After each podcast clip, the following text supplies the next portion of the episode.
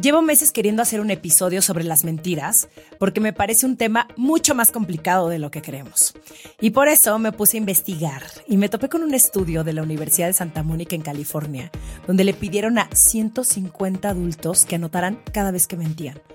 Los resultados arrojaron que en promedio estas personas mentían dos veces al día. La mayoría era para esconder ignorancia o proteger los sentimientos de otros, pero cuando indagaron más en el tema, se dieron cuenta que la mayoría de las personas ha dicho al menos una mentira grave en su vida. Y especularon incluso que las mentiras son parte del humano desde que empezó a usar el lenguaje. Entonces, ¿por qué mentimos? Pero antes de esto, te pido que por favor le des follow a Sensibles y Chingonas, nos des cinco estrellitas, si nos estás viendo en YouTube, te suscribas a nuestro canal y que compartas este podcast a todos tus amigues para que podamos seguir haciéndolo, porque amamos este podcast. ¿Por qué nos cuesta tanto trabajo conciliar nuestra parte vulnerable con nuestro poder? ¿Cómo manejar el trancazo de la adultez? ¿Qué significa ser mujer hoy? Lo dije muy falso, ¿no? Está en ti agarrar las riendas de tu vida y salir de tu zona de confort. Desde atreverte a cumplir tus metas hasta aprender de quienes no son como tú. Yo soy Romina Sacre y te doy la bienvenida a Sensibles y Chingonas, un podcast donde se vale hablar de todo, sin miedo a ser diferentes.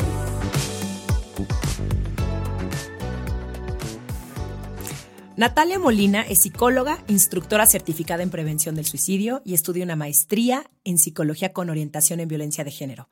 Además, tiene un podcast y es autora del libro del mismo nombre, Vea Terapia.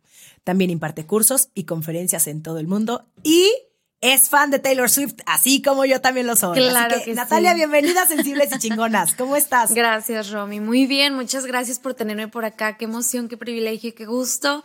Muy bien, ¿tú cómo estás? Feliz de la vida, de verdad no sabes la emoción que tengo porque ya desde hace un, varias temporadas ya había pensado en invitarte a Sensibles y Chingonas y por fin se me hizo y pues qué mejor que me acá. cuentes eh, un poco de tu libro, muchas felicidades, aquí está en mis manos, ya lo leí. Bueno, o sea, yo soy igual promotora de la terapia porque para mí sí hay un antes y un después de haber ido a terapia. Pero te quiero preguntar, ¿a ti cómo te cambió la vida el haber ido a terapia y el dar terapia? Uf, ay no, ni siquiera sé por dónde empezar. En general la terapia, la psicología es un parteaguas de mi vida, obviamente. Eh, creo que, híjole, lo que hizo la terapia por mí fue revolucionar la forma en la que me veía a mí misma. Tenía mucho la idea de que iba a ser la forma en la que me relacionaba, me vinculaba y pues todo el entorno. Y que sí, en parte sí es por ahí.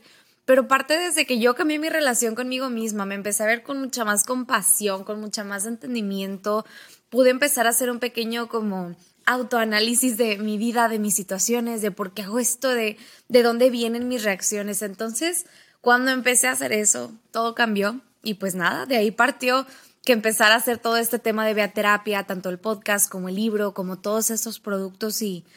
Y pues, no hombre, ni siquiera sé cómo formular en palabras lo que la terapia ha hecho por mí. Sí, lo, ya lo mencionaste y estoy totalmente de acuerdo contigo, el entenderme mejor. Para mí, claro. El haber ido a terapia, el conocerme mejor, el saber que no hay nada malo en mí, que simplemente tengo que empezar a cuestionarme un montón de cosas que me dijeron y de las cuales yo creí, ¿no? Firmemente, así, durante muchísimo tiempo.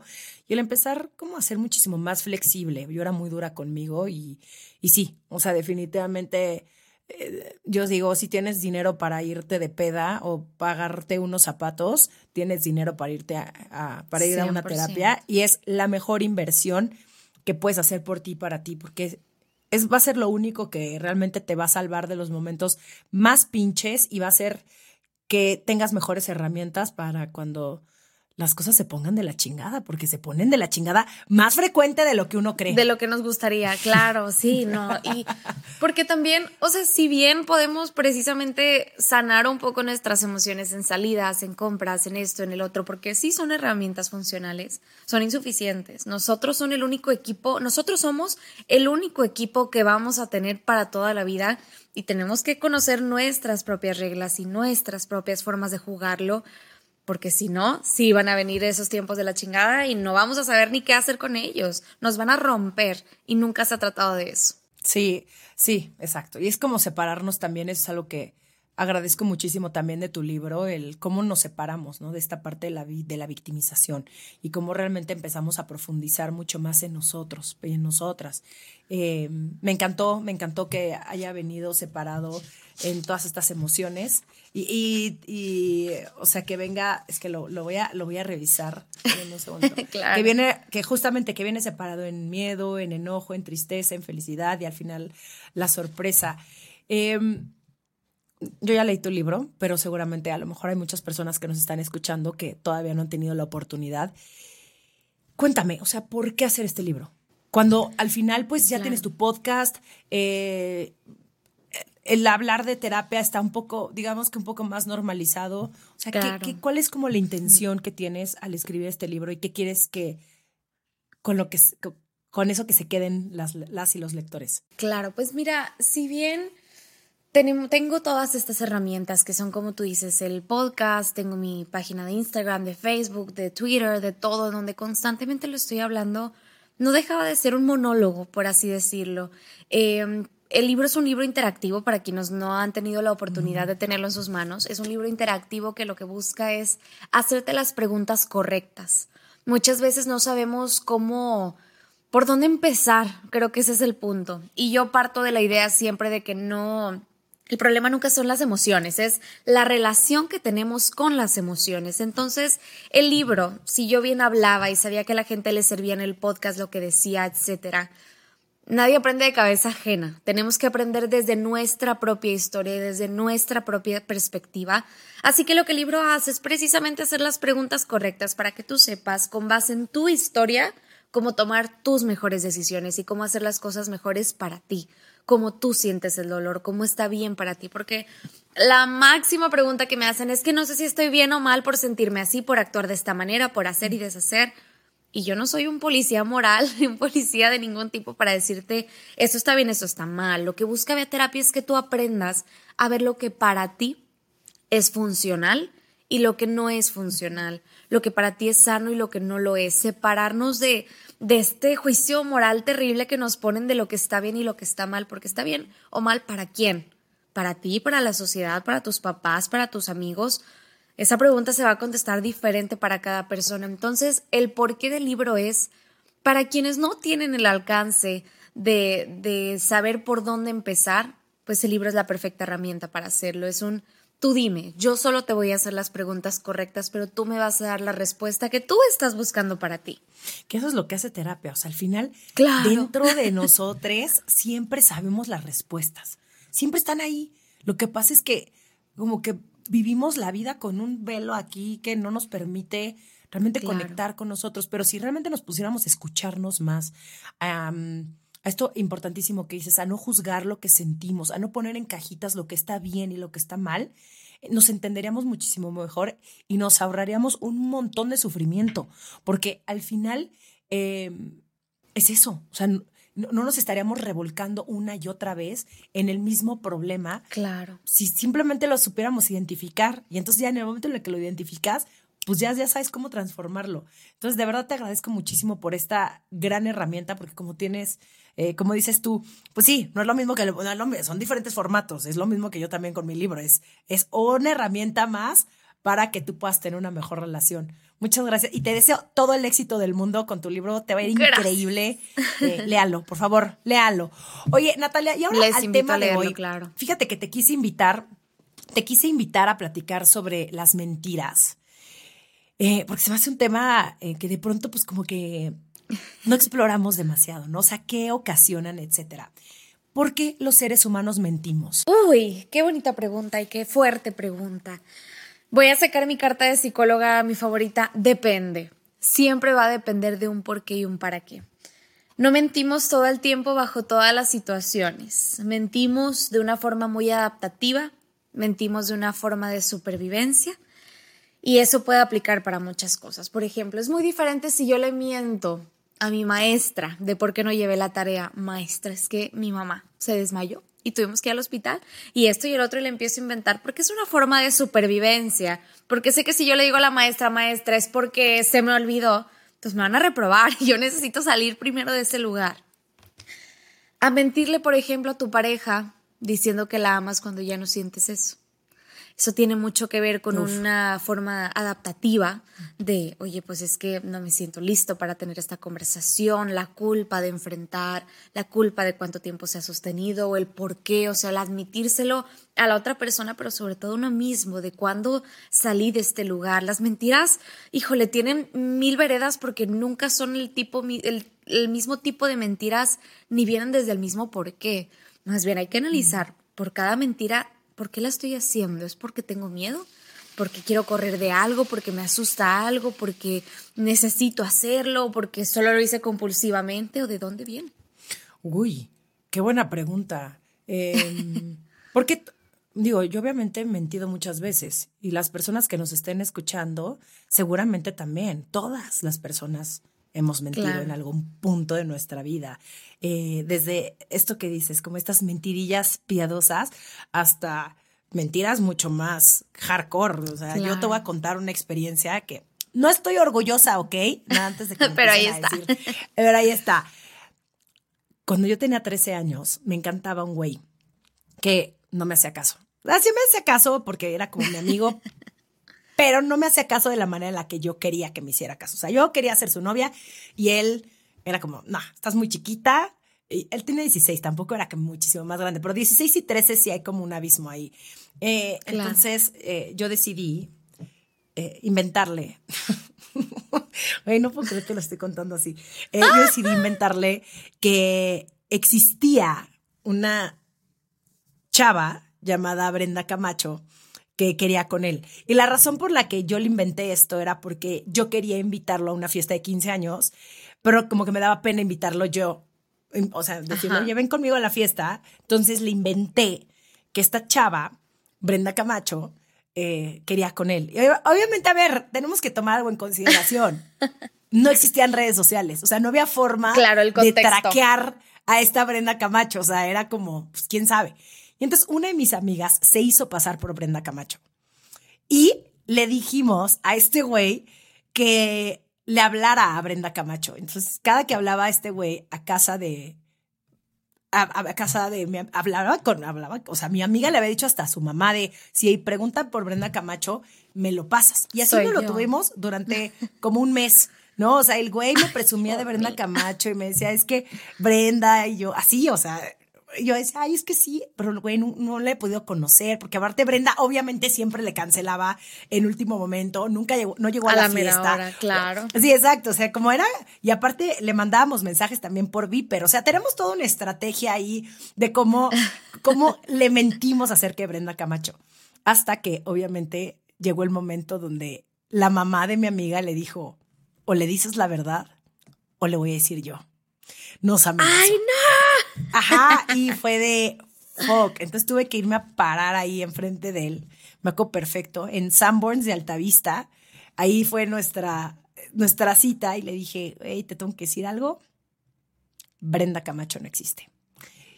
Y, y estuvo cabrón. O sea, sí estuvo cabrón porque se hizo el cool, se hizo como el que, ay, ya sabía.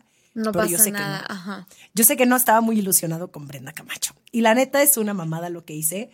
Este, y aceptar también que le mentiste a una persona, pues no estuvo padre. O sea, vivir también en el rush de me van a cachar es horrible. Es horrible porque empieza, claro. eh, a, te empiezan a entrar como muchos... O sea, yo me sentía mala persona, pero al mismo tiempo yo decía, se lo merece. O sea, como que había una parte de mí que quería un poco como, como hacerlo sentir mal. Bueno, tenía trece años, Natalia. No me, no, este, no yo no te juzgo, qué, mi trabajo es no juzgar. No, no, no, ya sé, ya sé. Pero, ¿estás de acuerdo que...? Y, y digo, y, y, de, y de pronto, pues, digo, yo tuve los huevos de decirle a este güey, ¿no? Pero, ¿cuántas mentiras de, plan, de plano llegan a un nivel que, que lo escalas, no a, a un nivel en el que... ¿Cómo te sales de ahí? Creo que esta mentira, o sea, tiene poco que ver también con...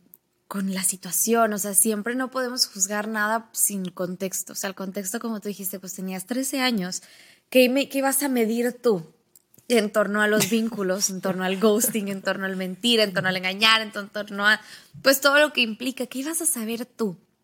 Muchas veces mentimos por eso, o sea, porque creemos que, que no va a pasar nada o, o no lo vemos con algo más grande. Pero también a veces pecamos de inocencia y eso no es culpa de nadie. Tenías permitido hacerlo por la edad porque estabas en un contexto bien distinto. Y lo que a mí se me hizo interesante es eso que dices de sentía que se lo merecía. ¿Por qué? Platícanos. Porque no me hacía caso. O sea, yo estaba ardida. Okay. O sea, al final todo lo que hice fue porque estaba muy ardida de que no me hiciera caso.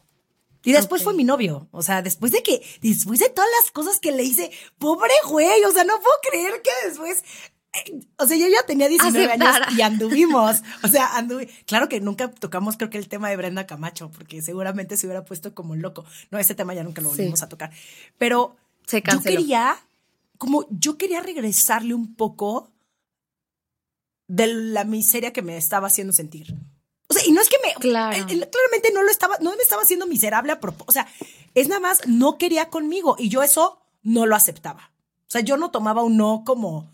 como respuesta, así como machito, este, machito claro. mi rey, así, así de que no me digas que no, me voy a empeñar. Claro, qué curioso, porque fíjate cómo precisamente la imposibilidad de aceptar uno mismo una verdad provoca que el otro haga otra mentira, o sea, como yo no puedo aceptar lo que tú me estás poniendo enfrente, voy a crear mi fantasía de que, mm, claro, bueno, si claro, no puedo claro. andar contigo de forma legítima, la voy a andar en la fantasía de otra...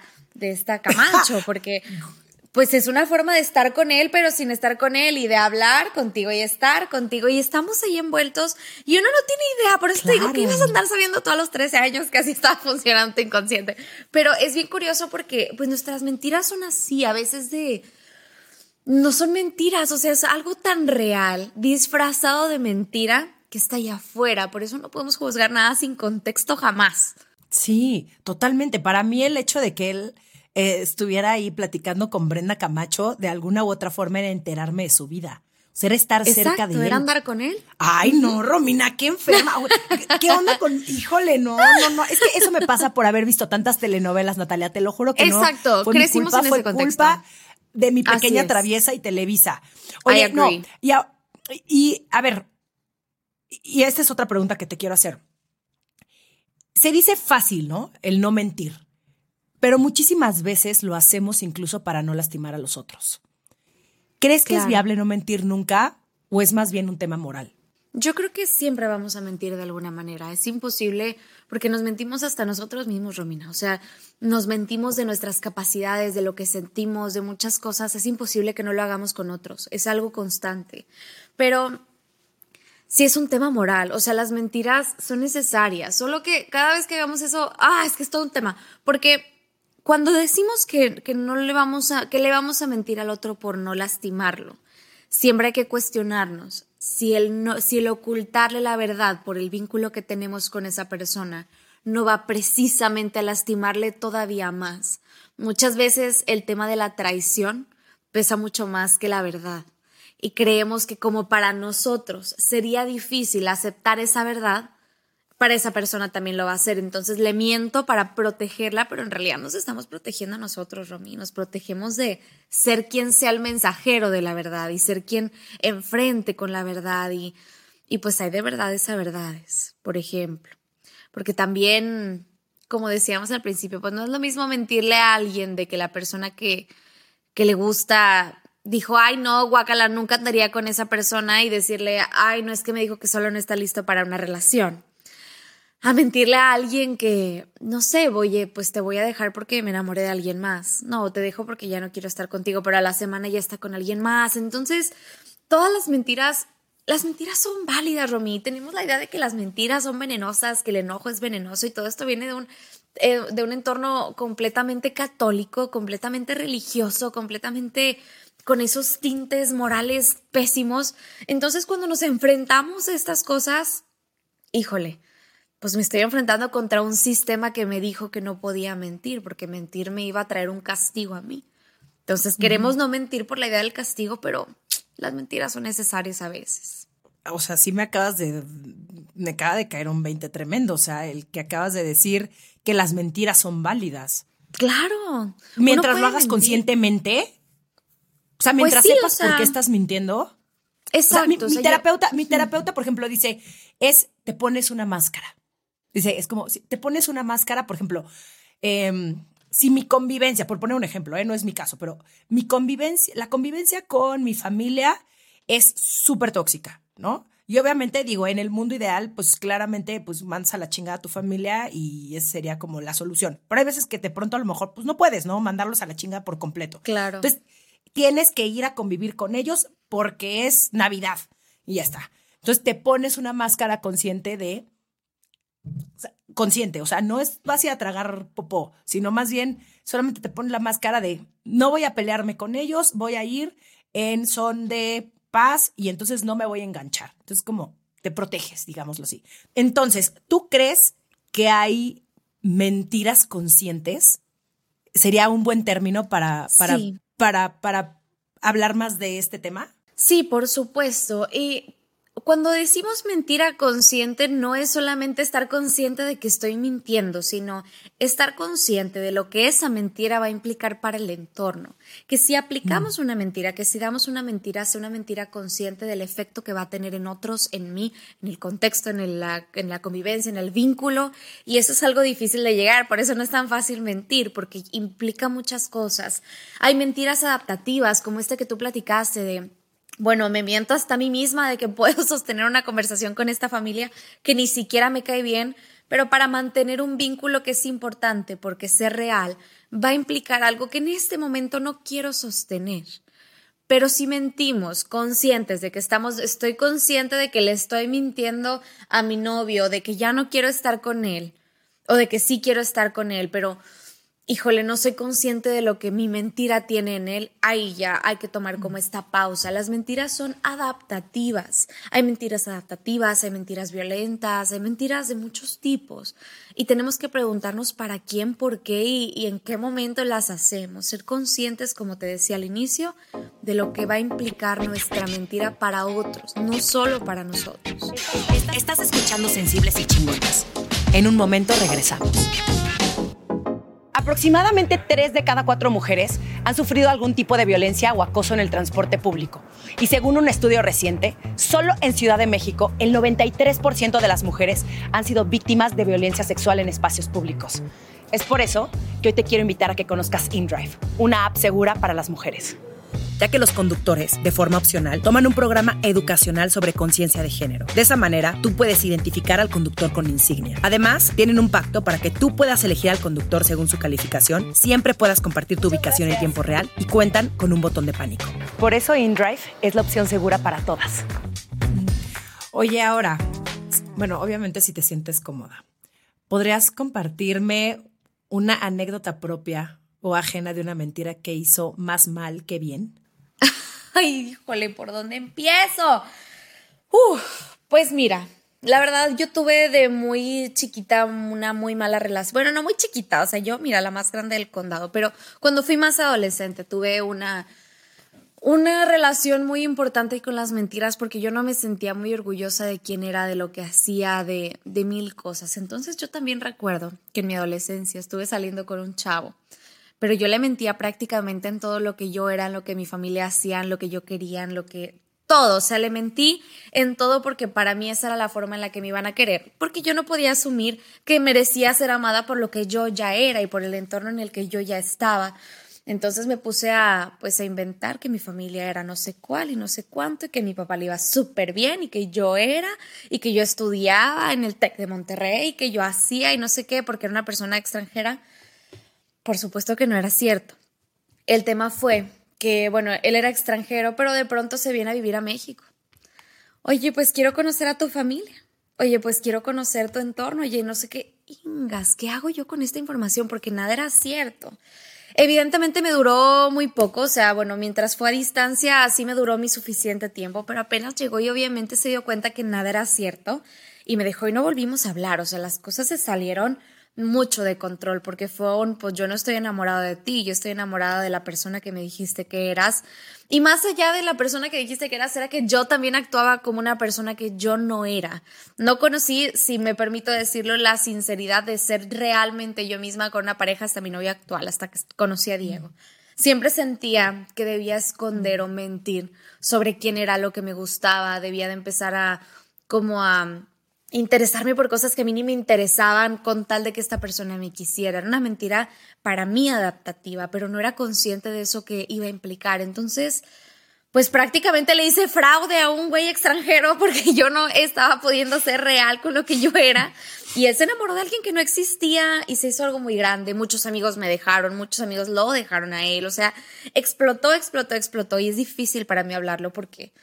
pues nada, no, no me siento, como tú dijiste al principio, orgullosa de eso, pero también lo venía desde una gran inseguridad. No era consciente de lo que iba a hacer, pero estaba consciente de que estaba mintiendo por, porque lo necesitaba en mi mente, porque si no nadie me iba a querer por lo que realmente era en este momento. Y pues, híjole, o sea, si algo puedo recomendarles de mi propia experiencia es que por favor nunca finjan ser algo que no son, nunca se mientan a ustedes mismos con la idea de que no merecen amor si no son cierto estándar, si no son cierto tipo de persona.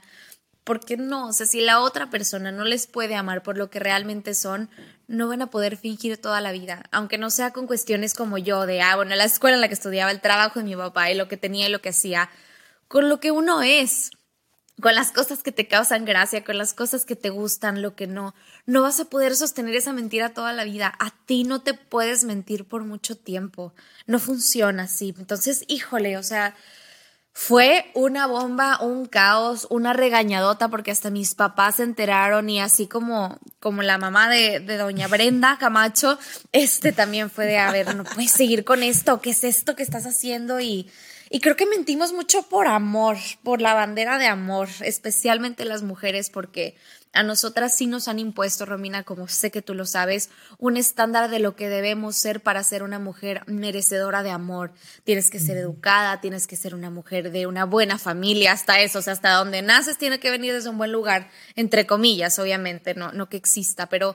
tienes que ser así, ya está, y no hablar con groserías. Virgen. Dios mío, exacto, virgen hasta el matrimonio. Y tienes que, mm. hijo, eso. Entonces, nos vemos forzadas de una forma adaptativa a mentir con cosas por amor, por lo que sí. creemos que es amor, por una pareja, ni siquiera por amor. No, mueves, está cabrón esto. O sea, eh, me acuerdo perfecto cuando una... que era muy amiga mía, ya no, la vida nos llevó por diferentes caminos, pero en aquel entonces, hace muchos años, éramos muy amigas. Y le mintió a su novio de que no era virgen, eh, que él había sido su primera vez, porque para este güey era súper importante. Y yo le dije, ¿cómo? O sea, ese es el primer foco rojo. De, y, y eso que no estaba, no todavía ni iba a terapia, y aún así en aquel entonces se me brincaba como él. O sea, le tienes que mentir para que él te quiera, porque si no, entonces él cree que tú no eres lo suficientemente valiosa. Está cabrón. O sea, ¿cuántas cosas no terminamos? Y, y, o incluso ni siquiera mentir, ocultar para que la otra persona nos acepte y nos quiera. Justamente, el ocultar lo que somos, lo que podemos poner allá afuera, nuestras capacidades. También hacernos chiquitas, o sea, el, el ocultar nuestras capacidades por ser aceptadas, porque de otra forma vamos a ser una amenaza, entre comillas, para el otro. Y ni tan entre comillas, a veces sí representamos una amenaza para el otro con nuestro potencial. Mentimos por adaptación la mayoría de las veces, o me gusta pensar que lo hacemos desde ese lugar y no desde el lugar de te miento porque quiero ser una persona terrible, porque quiero hacerte daño, porque quiero esto, el otro. Entonces, quiero pensar que no mentimos desde un lugar de, de maldad, de odio, sino de adaptación. Y hablando sobre esto, ¿por qué nos mentimos tanto a nosotras mismas? ¿De qué nos estamos defendiendo? De lo que no sabemos manejar, Romy. Como decía al inicio, el tema nunca son las emociones, es la relación que tenemos con nuestras emociones. Yo me puedo mentir a mí misma de que algo que me hizo una buena amiga no me dolió, porque asumir lo que me hizo y asumir que me duele significa que yo tenga que enfrentarme con mi propio dolor. Y si yo no tengo una buena relación con el dolor, no la voy a querer asumir jamás. Entonces voy a vivir cerrando los ojos, porque pues ¿eso qué significa? Y esto pasa mucho, me voy a atrever a abrir una puerta bien oscura de la vida de todos nosotros. Sí, venga, pero... venga, venga. Pasa mucho con las infidelidades, Romy, cuando hay una relación monógama. Cuando se perdonan infidelidades en muchas ocasiones es porque la otra persona no tiene, más bien la persona herida, no tiene una buena relación con consigo mismo en torno a sus emociones, como asumir el dolor, el asumir la pérdida, el lo más, lo que yo he escuchado muchas veces es: no estoy dispuesta a renunciar a todo lo que he formado con esta persona solo porque pasó esta situación. Y es válido, o sea, las infidelidades, por supuesto que se pueden trabajar a quien decida hacerlo, pero muchas veces las personas que no lo trabajan, o sea, que solamente, ah, bueno, hubo una infidelidad y entre tú y yo lo hablamos y medio nos perdonamos y está ahí el dolor latente, pero lo dejamos pasar, es porque sentarse a asumir la traición es pesadísima. Entonces me engaño a mí misma de que esto es tan grande y tan fuerte y tan importante como yo lo pensaba, porque, es, porque si no, ¿qué implica para mí? Renunciar a quien amo, renunciar a mí, renunciar a lo que creía que íbamos a hacer y a lo que sé que hemos sido o creía que hemos sido, a la idea de que tú y yo íbamos a estar juntos y felices para siempre. Se vuelve un bucle bien pesado, Romy, porque... Porque el engañarnos es necesario para sobrellevar malas emociones, o malas entre comillas, de nuevo, porque no hay emociones buenas y malas, sino malas para nuestro vínculo con esas emociones. Y, y por eso nos mentimos a nosotros mismos en muchas ocasiones, porque no sabemos lidiar con la verdad que trae emocionalmente esa situación que mentimos en nuestra cabeza. Uy, yo era experta en mentirme y en ver lo que yo quería ver y en... Eh, hacerme yo mis propias narrativas antes de ir a terapia. O sea, creo que para mí la terapia también me ayudó claro. a, me gusta decirlo así, a quitarme como los lentes de la ilusión. O sea, una vez que me los quité, ya no me pude hacer güey. O sea, esa es la, la belleza de la terapia, que empiezas a ver las cosas tal cual son y empiezas a verte tal cual eres, ¿no? Con todas esas cosas increíbles y hermosas Que, que tengo y esas otras que pues necesitan un chorro de trabajo, ¿no? Esa, esa, esa obscuridad que todas y todos claro. y todos tenemos y que no es necesariamente, como tú dices, no es malo, o sea, es, es, y ya está, ahí está. Eh, claro. Pero, y me encanta, pero claro, perdóname cuando, que te interrumpa, pero sí, me sí, encanta sí. Que, que digas esto porque, híjole, muchas veces no se trata como... Más bien, de lo que se trata realmente es de también asumir el rol que jugamos en nuestro propio sufrimiento, Romy. La terapia lo que hace es que nosotros podamos saber también el papel que estamos jugando en ello. Por ejemplo, si yo soy una persona que constantemente sufre por lo que su mamá dice de ella, yo tengo que asumir el rol que yo juego en querer complacer constantemente a mi mamá y que por eso me duela tanto lo que me dice, porque eso no, no te puedo complacer y no puedo tomar este rol. Entonces... Híjole, tenemos que renunciar mucho a la idea de que también el otro me hace, sino bueno, ¿cómo llegué yo al punto en el que permití, en el que sucedió que el otro me hiciera? No aplica para todas las situaciones. Hay situaciones de violencia de género y muchas en las que esto no entra, pero obviamente la mayoría de las ocasiones, oye, pues las cosas son de dos o más. Tú también jugaste un papel al estar en ese momento y tienes que preguntarte cómo llegaste ahí, no solamente decirle al otro. Sí, hay mentirosos profesionales, o sea, también digo, hay gente que, exacto, que claro. unos, ya, ya tienen un, unos narcisistas, o sea, unos sociópatas, o sea, entiendo. Pero tú tampoco quisiste ver las red flags. O sea, también hay, también hay a la otra parte, o sea, ¿viste el documental de The Tinder Swindler? ¿Lo viste o no? Ah, claro. Ok. Eh... Para las personas que nos están escuchando, si no saben de qué estoy hablando, es un documental, este Netflix, y es este güey que pues estafó a muchas mujeres haciéndose pasar por un millonario eh, israelí y pues era un ratero, impostor, este, todo estaba basado en mentiras, pero ahí estaban los focos rojos. O sea, hubieron muchas cositas que ellas pudieron haber detectado desde un principio. Claro, él es un experto en manipular y en mentir, sí, cien por ciento, pero también una puede empezar a darse cuenta este, cuando algo no te late tanto, ¿no? O sea, ¿cómo, cómo también a veces le echamos la culpa a la otra persona de todo lo que tú me hiciste y cómo me mentiste y nunca nos escuchamos a nosotras? Cuando algo no se sentía bien, lo ignoramos porque preferíamos ver lo otro. El cómo nos dejamos engañar y empecemos... Eh, como a no hacernos responsables, porque como, como tú lo mencionas, eh, Natalia, el, el darme cuenta, o sea, el, imaginemos que yo hubiera sido una, es, hubiera sido estafada por el Tinder Swindler, este, ¿qué carencia estaba yo tratando de cubrir, no? Como por qué me estaba pesando más la lana y el que... Eh, ¿Por qué me sentía yo tan importante que él me pidiera ayuda a mí? O sea, todas estas cositas que de pronto no estamos tomando en consideración y entonces después es, él es el maldito. O sea, sí, él es una pésima persona que pague por todo lo que ha hecho, pero yo también soy muy responsable en esta historia. O sea, ¿qué no hice yo? ¿O qué permití yo? ¿No? Y entonces también es como regresar claro, a la responsabilidad. Esto es bien difícil precisamente, exacto, y esto es súper difícil precisamente en las mujeres, porque a ver, hay una razón por la cual en la gran mayoría no nos hacemos caso cuando sentimos que algo no está bien. Romy, nos han educado con base en el gaslight, nos han educado a creernos exageradas, nos han educado a creer que estamos locas. Entonces, cuando aparecen estas cosas que no nos suenan tan bien, justamente, justamente las histéricas, las que no saben, las que están exagerando. Entonces, cuando aparecen estas red flags, pues es, la, es el super yo que tenemos mentalmente. Freud decía, con base en el psicoanálisis freudiano, que tenemos tres instancias psíquicas, el ello, el yo y el super yo. No importa, el super yo es esta, este...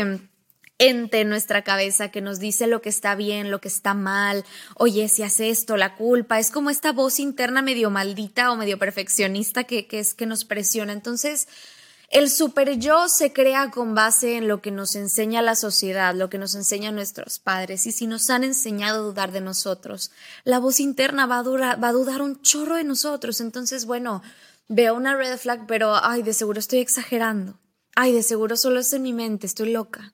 Entonces, obviamente las vamos a ignorar y tenemos la responsabilidad de aprender a creernos, de aprender a, a ponernos en ese lugar, porque no tuvimos la responsabilidad de crecer en un molde que nos dijo, no, tú no, tú no sabes, tú no puedes, tú no estás en lo correcto jamás.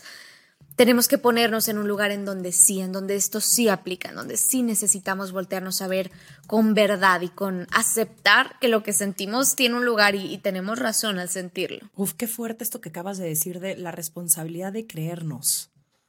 Wow. Ajá. Sí, sí. O sea, es que hasta, mira, ya no sé ni qué decir. Eh, me quedé así como en shock de, por supuesto, de lo buenas que somos, porque claro, así nos educaron. A, a no armarla de pedo, a, a creer que también el amor duele y entonces, bueno, la otra persona no es perfecta, pero yo lo tengo que aceptar como es y que el amor lo puede todo. Y como esta, esta fantasía y este romanticismo alrededor de las relaciones y cómo preferimos saber, ¿no? Como hacernos güeyes ante un montón de situaciones que casi casi nos están explotando en la cara, pero preferimos no asumir la realidad y, y preferimos no verlo. Claro. Qué fuerte. Claro, porque al final nos enseñan a eso, a que nuestro trabajo no es defender, nuestro trabajo es ser sumisas, nuestro trabajo es ser la mujer perfecta, la mujer perfecta, como dice la canción, es callada, tímida, inocente. Entonces nos ponen en ese lugar de... de pues déjame desaparezco de una vez porque lo que yo siento y lo que yo pienso probablemente es falso y pues casi nunca es falso y ese es el problema. Y híjole, esto es algo cultural, o sea, ni siquiera es algo como, como que en muchas ocasiones podamos cambiar necesariamente. Vamos a seguir dudando de nosotras mismas, pero hay que aprender a pesar de la duda, hacernos caso, no, no van a callar mucho a la voz interna que les dice, y si no, pues porque siempre está la posibilidad de que no, independientemente de cómo hayamos sido educadas o no, pero solo cuando tengas sospechas, pregúntate si vale la pena la idea de que tu sospecha sí sea verdad. ¿Vale la pena quedarte por la pura idea de que esto no lo sea? Bien, pero si lo es, ¿estás dispuesta a sostener el dolor que eso va a implicar? Y a partir de ahí tú tomas tus decisiones, independientemente de la voz de tu cabeza, pregúntate si puedes quedarte donde estás con esa mentira, con ese ignorarte, con ese, pues nada, ponerte en un lugar de, de mujer, culturalmente de mujer. Oye, Natalia, ¿qué herramientas pueden ayudarnos a cachar que nos estamos mintiendo a nosotras mismas? Uf, creo que el hablar mucho con uno mismo desde un lugar honesto, de...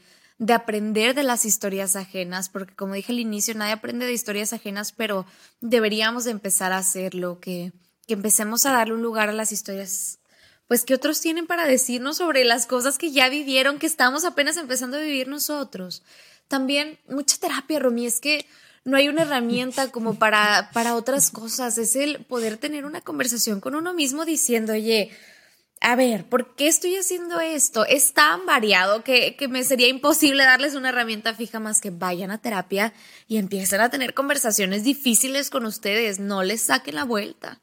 No, porque tarde o temprano te va a explotar en la cara. O sea, es la Pero verdad. Recio. Todo eso que no quieres ver ahorita, hermana, hermano, hermane, o sea, te doy cinco, cuatro, tres, dos para que te explote tarde o temprano. O sea, y, y digo, nunca sabes, ¿no? Te puedes tardar un año, cinco, diez. Claro. Pero ¿para qué? O sea, si ya lo estás viendo, es lo que digo, güey, ya lo viste.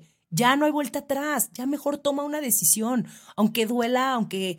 aunque llores, aunque no te hayan salido las cosas como tú querías, aunque tenías un chingo de fe en esa relación y de pronto no salió, ni modo. O sea, por eso también es súper, súper, súper importante estar trabajando nosotras todo el tiempo, porque a mí por lo menos creo que también parte de lo que me ha dado la terapia, entre muchas otras cosas, es que es como esta seguridad de que voy a estar bien, me pase lo que me pase. O sea, no, no sé ni siquiera cómo explicarlo. Es como, aunque mi cerebro, bueno, no mi cerebro, o sea, aunque mi mente se vaya al peor escenario, sé que voy a estar bien.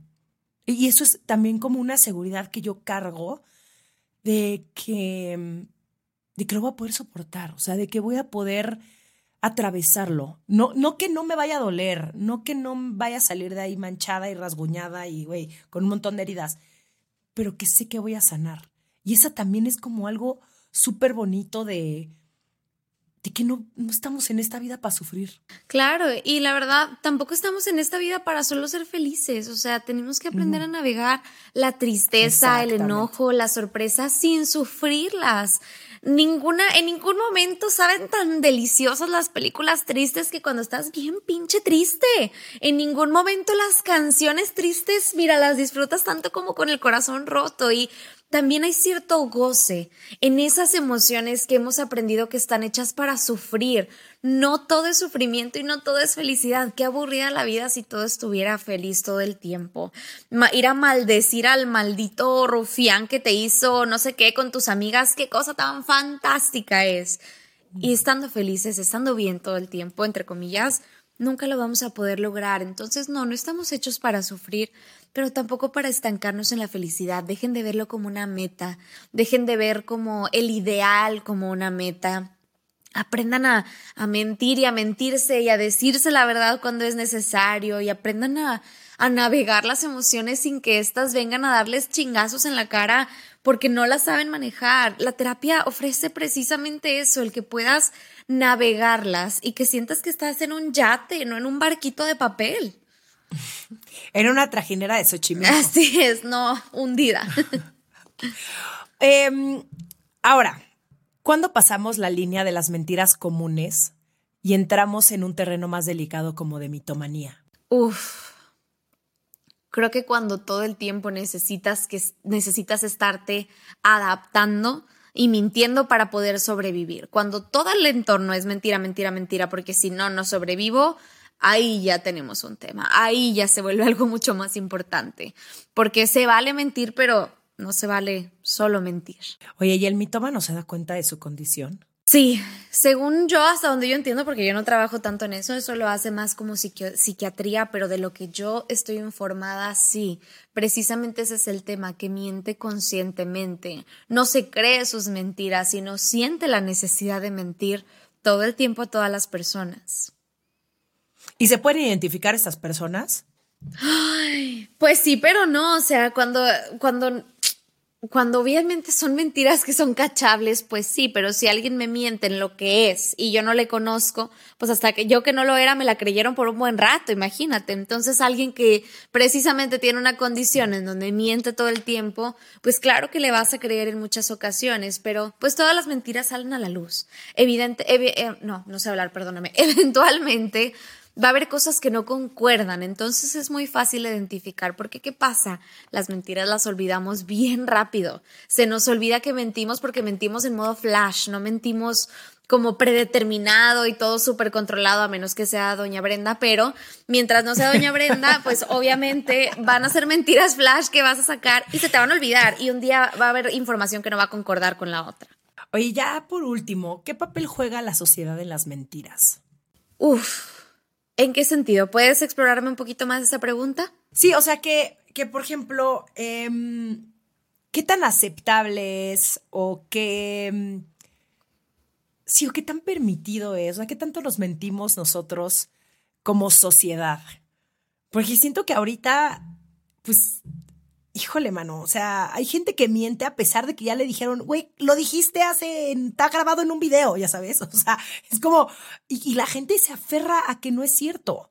Creo que la sociedad tiene un gran impacto en por qué mentimos, porque como te digo, la mayoría de las mentiras son adaptativas, entonces aprendemos a mentir porque creemos que lo necesitamos, creemos que esa va a ser nuestra forma de sobrevivir y sobrellevar, porque lo es. O sea, al final del día, muchas veces, si no finges que eres algo que no eres, no vas a ser aceptado en ciertos entornos. Pero también, pues, la sociedad nos empuja a mentir por convivir, a mentir por ser amados, a mentir por, por una idea de una falta. Nos da este FOMO, este fear of missing out, este miedo a perdernos cosas. Entonces, la sociedad lo que hace es que precisamente se autoengañan para crear un club de engaños del que todos quieren ser parte y que solo puedes entrar engañándote precisamente. Entonces, la sociedad tiene este papel y este rol de ser como el motor De, la, de los motivos por los que uno mentiría y por los que uno se mentiría, porque tampoco, a ver, hasta cuando te mientes de, no, pues es que no, no me dolió lo que me hicieron porque no me quiero sentir triste. ¿Por qué? Porque socialmente todos te van a decir, sigues triste por eso, sigues con mm. ese tema, y otra vez esto, y como que hacemos chiquito y ay, qué exagerada, otra vez. Entonces mejor me miento para no enfrentar esas cosas, que si la sociedad tuviera un mejor espacio para que nosotros pudiéramos ser quien somos, pudiéramos sentir lo que sentimos, pues no tuviéramos la necesidad de mentir ni mentirnos. Uf, para no sentirnos juzgados, esto último. Exacto, para ser parte de. Claro, claro, claro, el decirle a una persona cómo te sientes y que la otra persona mienta de que bien, muy bien. Bien, muy bien. Ajá. Cuando a lo mejor se lo está cargando el payaso porque ya no quiere volver a ser esa persona que vuelve a traer a la conversación, el que neta eh, se está sintiendo de la chingada. Eh, sí, el, el generar esos espacios para que para que podamos ser mucho más auténticas y podamos claro. realmente expresarnos eh, en espacios donde nos, donde nos sintamos que somos escuchadas y valoradas y que no nos están juzgando y que a lo mejor, y, puta, güey, pues si estás pasando por un momento difícil, pues sí, vas a parecer disco rayado. Eh, a lo mejor ese es un ese es un término ya muy de mi generación, disco rayado. La gente ya no entiende de lo que estoy hablando. Pero, Mira, o sea, yo te entiendo, como, no te preocupes. Gracias, Natalia. Gracias, gracias. Este, el que a lo mejor ya no quiere ser como una carga, ¿no?, para los demás. Y entonces muchísimas veces también se podrían prevenir un montón de tragedias si la gente empezara a ser mucho más honesta, ¿no? Y, y a lo mejor y no nada más es que viniera de este lado honesto, sino que se sintiera en un espacio donde es valorada y escuchada, como ya lo mencioné.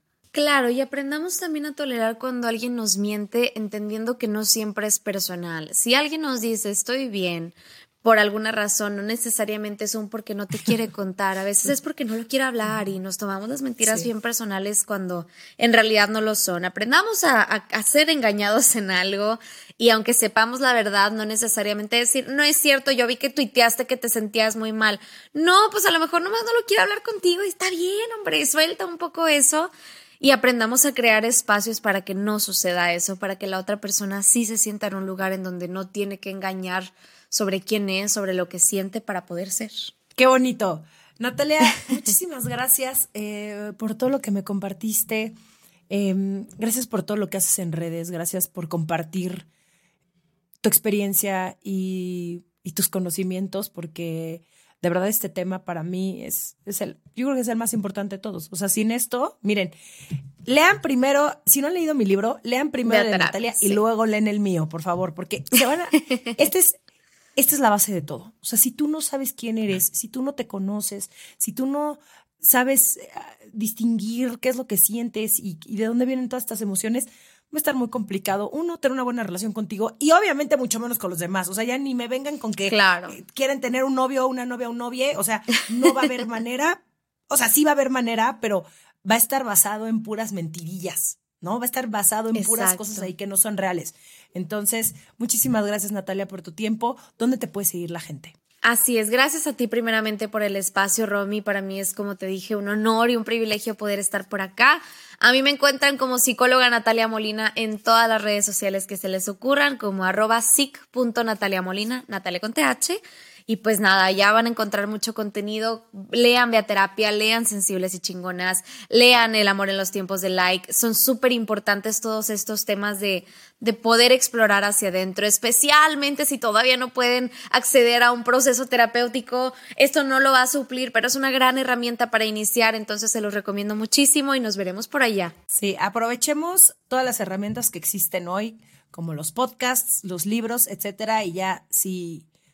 pueden ir a terapia, vayan, por favor. Háganlo, va a ser el mejor regalo yes. que se van a hacer a ustedes mismos. Te mando un abrazo enorme, Natalia. Muchas gracias por haber estado aquí. De regreso para ti, Romy. Gracias a ti. Esto fue Sensibles y Chingonas. Síguenos en Instagram y Facebook como Sensibles y Chingonas. Y no olvides suscribirte a nuestro newsletter en sensibles y chingonas punto com diagonal newsletter.